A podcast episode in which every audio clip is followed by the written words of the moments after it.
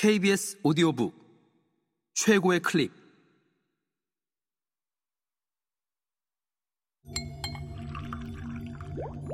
KBS 오디오북.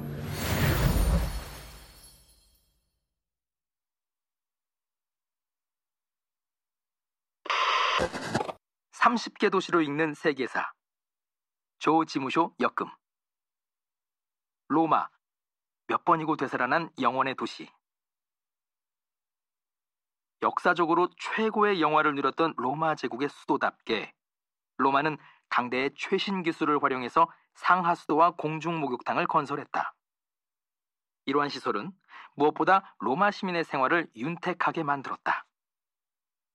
로마 제국이 붕괴된 후에 로마는 가톨릭 교회의 소재지로 규모와 지위가 축소되었지만 르네상스 시대에 또다시 화려한 문화를 꽃피웠다.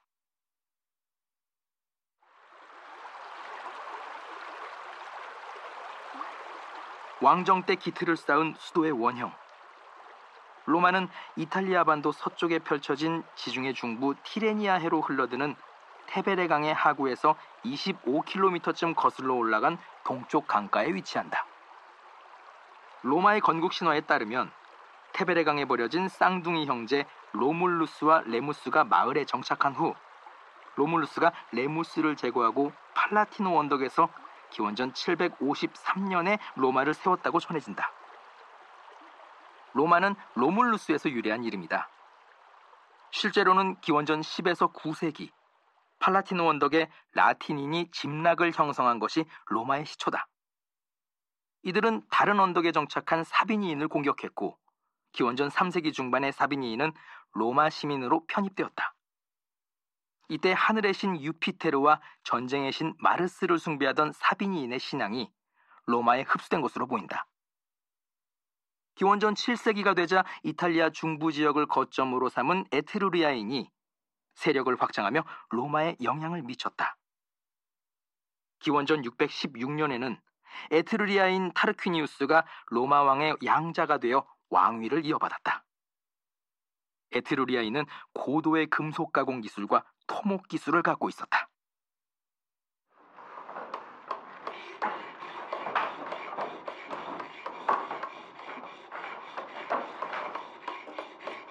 그들은 주변의 일곱 개 언덕을 천연 방어벽으로 삼고 로마를 발전시켰고 언덕 사이의 평지를 광장으로 만들어 그곳에 신전과 집회소를 세웠다. 하수도를 정비하고 약 10km에 달하는 세르비우스 성벽을 쌓아 도시를 에워싸기도 했다. 공화정, 제정 로마의 수도다운 도시 구조의 원형이 이 무렵에 만들어진 것이다. 로마에는 건국 시기부터 지도자층, 즉 귀족의 입법 자문기관인 원로원, 세나토스가 존재했는데 기원전 509년에 원로원과 협의 없이 제멋대로 권력을 휘두르던 에투르리아인 왕이 분노한 로마 시민들에 의해 추방되는 사건이 일어났다. 그리고 로마 공화정이 시작되었다.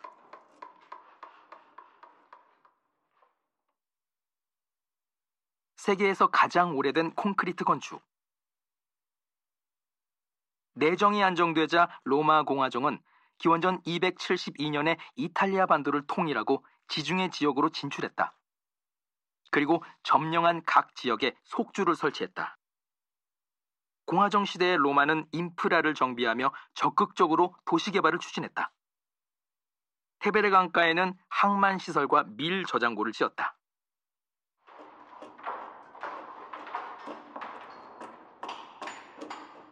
이 건물들은 천연 시멘트를 이용한 세계에서 가장 오래된 콘크리트 건축물이다.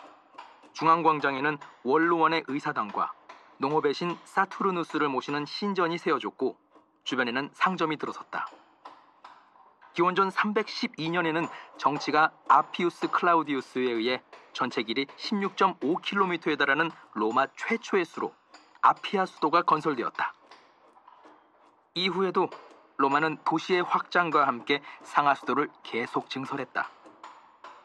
로마를 중심으로 각지의 방사선 모양으로 뻗은 군용도로인 아피아가도도 클라우디우스가 감독해서 건설한 것이다. 기원전 88년 이탈리아 반도 전역의 자유민에게 시민권이 부여되었고 평민의 발언권이 커졌다. 이때 로마는 도시국가에서 로마와 동등한 권리를 가진 도시들을 포괄하는 영역 국가가 되었다. 한편 원로원에 속한 귀족 루키우스 코르넬리우스 술라와 평민의 생명과 재산을 보호하는 호민관 가이우스 마리우스가 대립하게 되었는데 이 시기를 내란의 1세기라고 부른다. 술라를 비롯한 귀족들은 권력 과시를 위해 유피테르 신전과 국가 공문서관 등 공공 건축물을 짓고 로마의 도시 경관을 바꾸었다. 마리우스와 술라의 사후, 카이사르, 폼페이우스, 크라수스가 삼두 정치를 실시했고 그 뒤 카이사르가 독재 정치를 펼쳤다. 하지만 2년 후에 카이사르가 암살되자 양자 옥타비아누스가 권력을 장악했다. 옥타비아누스는 기원전 27년에 초대 황제로 즉위해 아우구스투스 황제가 되었고 로마는 공화정에서 제정 시대로 이행했다.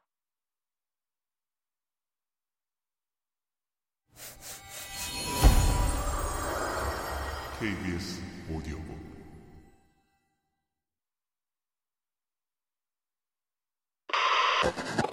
100만 인구를 지탱한 수도. 아우구스투스는 벽돌로 지어진 로마를 이어받아 대리석의 도시로 남긴다라고 말했다. 그는 의사당, 신들을 모신 판테온, 즉 만신전, 극장과 같은 건축물의 건설 사업을 벌이는 한편 로마를 14구로 나누는 등 도시 정비를 추진했다.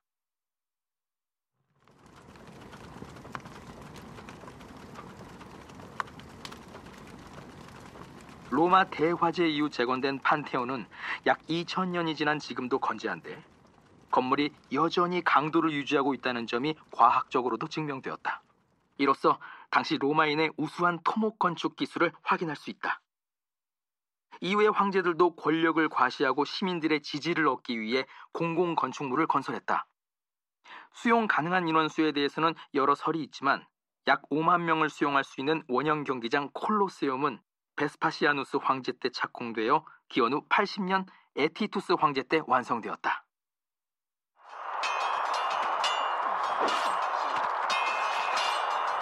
이곳에서 로마 시민은 오락거리 삼아 검투사 노예들의 싸움을 관람했다. 이 무렵 로마의 인구는 폭발적으로 증가했다. 기원전 300년경 3만 명 정도였던 인구가 기원 후 14년경에는 80만 명, 164년경에는 100만 명 이상으로 증가했다. 급격하게 늘어난 인구로 인해 로마시는 세르비우스 성벽 밖으로 확장하지 않을 수 없었다.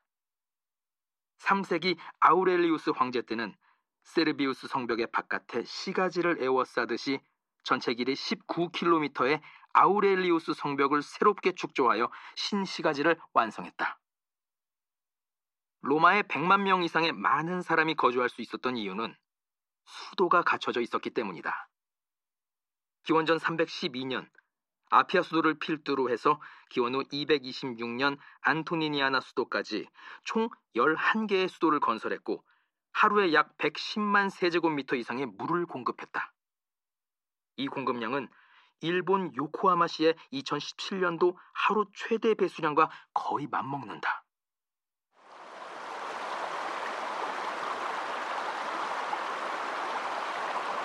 이 물은 식수로 이용되었을 뿐 아니라 공중 목욕탕인 테르마이에도 공급되었다. 4세기 로마에는 크고 작은 목욕탕이 900개 정도 있었다고 한다. 귀족과 같은 부유층은 도심의 넓은 부지의 단독주택, 즉 도무스를 소유한 반면 대다수 평민은 인술라라는 7층 정도 되는 고층 공동주택에서 살았다. 로마 시내는 인구 과다로 건물이 빽빽히 밀집한 상태였다.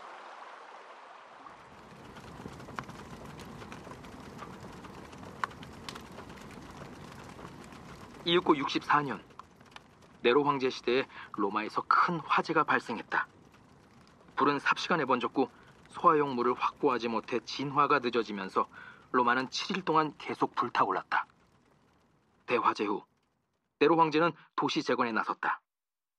도로의 폭을 넓히고 목조 건물을 금지했으며 인술라에는 반드시 중정을 갖추게 하는 등 화재를 대비하는 정책을 시행했다.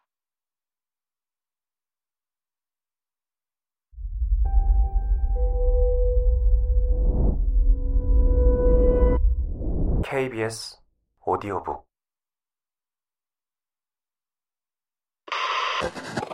수도 이전과 게르만인에 의한 피해. 로마는 오현제 시대의 팍스 로마나, 즉 로마의 평화라 불리는 최전성기를 맞았다. 트라이아누스 황제 때는 서유럽의 대부분을 차지했고 남쪽으로 북아프리카 대륙, 동쪽으로 메소포타미아까지 판도를 확장했다.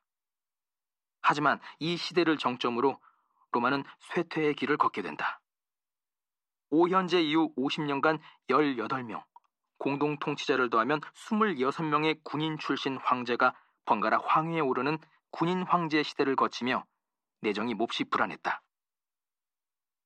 이 상황에 종지부를 찍은 디오클레티아누스 황제는 이대로 광대한 영토를 통치하는 것은 불가능하다고 판단하여 293년에 로마 제국을 동서로 나눠 각각 정, 부, 황제를 두는 사두 정치, 즉 테트라키아 체제를 시작했다.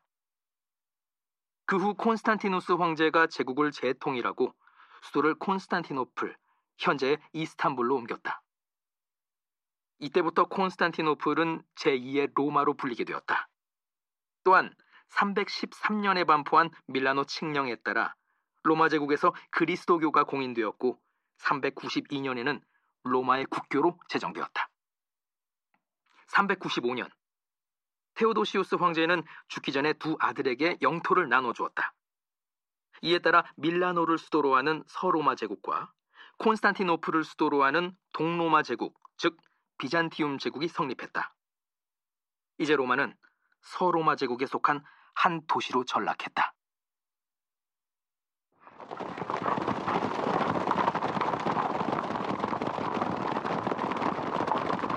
이 무렵 서로마 제국은 게르만인의 대이동으로 인해 혼란이 계속되었고 로마도 역시 그 영향을 받았다.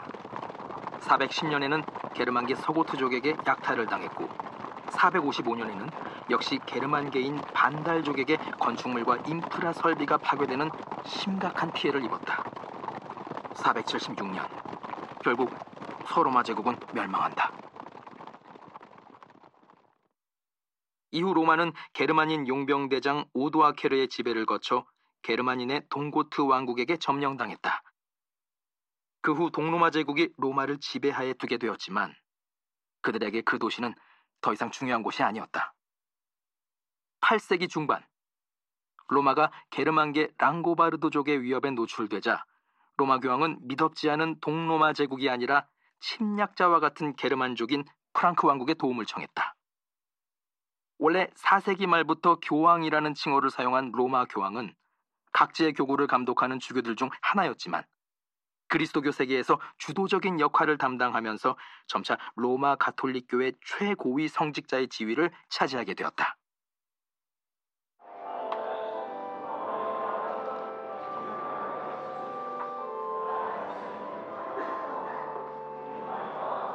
(756년) 로마 교황의 요청에 응한 프랑크 왕국의 피핀 3세는 로마를 침략한 랑고바르도족을 격퇴하고 획득한 영지를 로마 가톨릭 교회에 헌납했다. 이리하여 로마는 이탈리아 중부의 독립 세력, 즉 로마 교황령의 중심 도시가 되었다.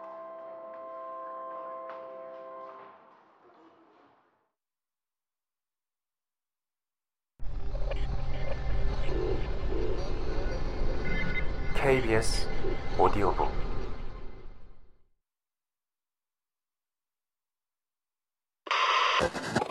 르네상스기의 부흥 9세기에 프랑크 왕국이 분열하고 이탈리아 왕국이 성립했지만 이탈리아 왕국은 약 80년 만에 붕괴했다. 신성 로마 제국의 지배하에서 베네치아와 제노바 등의 도시가 번영하는 한편 교황령은 독립을 유지했다. 이런 와중에 로마시에 있는 콜로세움과 극장은 이교와 관련한 건축물이라는 이유로 방치되었다.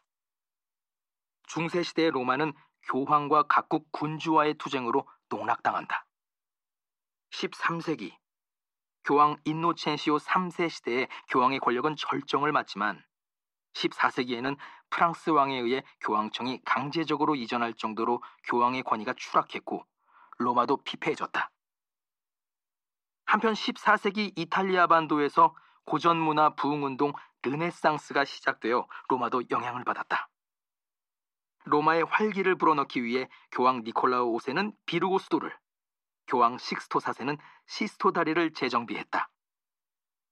현재 로마에서 볼 수 있는 교회나 교회를 장식한 회화와 벽화 등의 예술 작품이 탄생한 것도 이 시기다.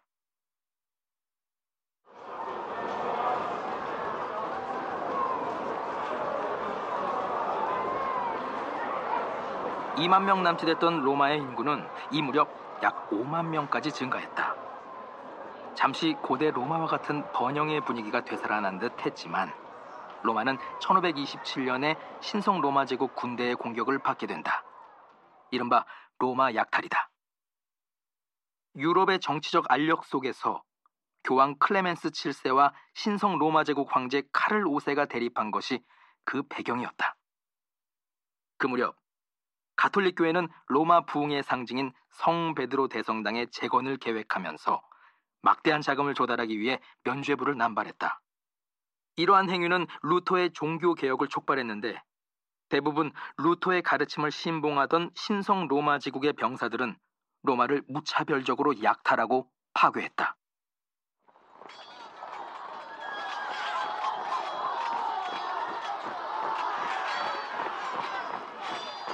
이로 인해 로마의 인구는 약 3만 명으로 급감했다. 16세기 후반에 교황 식스토 5세는 도시 계획을 수립하여 주요 교회와 광장을 잇는 직선 도로를 정비하고 고대 로마의 수도를 복원해서 물이 부족한 지역에 충분히 공급되도록 했다. 그 후 로마는 크게 쇠퇴도 발전도 하지 않은 채 시간을 보냈다. 무솔리니가 실시한 개조 계획 18세기 말에 유럽은 크게 변동한다. 프랑스 혁명을 계기로 전격 등장한 나폴레옹이 황제에 오르고 세력을 확대했다. 1809년의 교황령은 프랑스 제국에 일시적으로 병합된다. 프랑스 혁명의 여파로 이탈리아 반도에서는 통일운동이 활발해졌고 1861년에 사르디니아 공국이 이탈리아 왕국을 수립했다. 수도는 토리노, 피렌체를 거쳐 1870년에 왕국에 병합된 로마로 정해졌다. 이 무렵 로마의 인구는 약 20만 명이었고 교회 이외의 시설은 부서진 옛 건축물, 과수원, 창고와 귀족의 주택 정도밖에 없었다. 그래서 왕국 정부는 청사, 병원, 공원과 같은 공공시설의 건설을 급속하게 추진했고 새로운 도로를 정비하는 등 구획 정리를 실시했다. 이때 중세시대 이후의 로마 구시가지 거리 풍경이 사라지게 되었다. 1918년에 1차 세계대전이 종결된 후 이탈리아에서는 파시스트당의 독재 정치가 시작되었다. 정권을 장악한 무솔리니는 로마의 근대화를 내세우며 로마 개조 계획을 가동했다. 그 내용은 새롭게 정비한 도로를 중심으로 구획 정리를 한다는 것이었는데 권력 과시의 의미가 강했다. 로마 제국 시대의 영광을 재현하기 위한 기념 광장을 설치하기도 했다.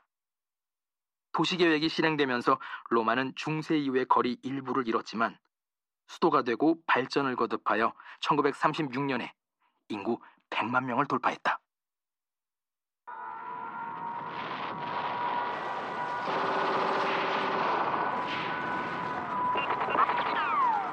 (1939년에) 2차 세계대전이 시작되자 이탈리아는 문화재 보호를 주 목적으로 로마, 피렌체, 베네치아 등 세 도시를 교전의 의도가 없다는 무방비 도시, 즉 비무장 도시로 선언했다. 이 덕분에 로마는 독일군에 점령당했지만 파괴를 면할 수 있었다. 1945년에 전쟁이 끝난 후 이탈리아는 왕정을 폐지했고 다음 해에 공화정 국가가 되었다. 로마는 계속해서 수도로 남았다. 로마는 영원의 도시로 불린다. 이는 단지 고대 로마의 유산을 보존하고 있어서가 아니다. 로마 제국의 붕괴 이후 여러 차례 침공을 받아 파괴되었지만 그때마다 꿋꿋이 재건과 발전을 거듭해왔기 때문에 그런 이름으로 불리는 것이다.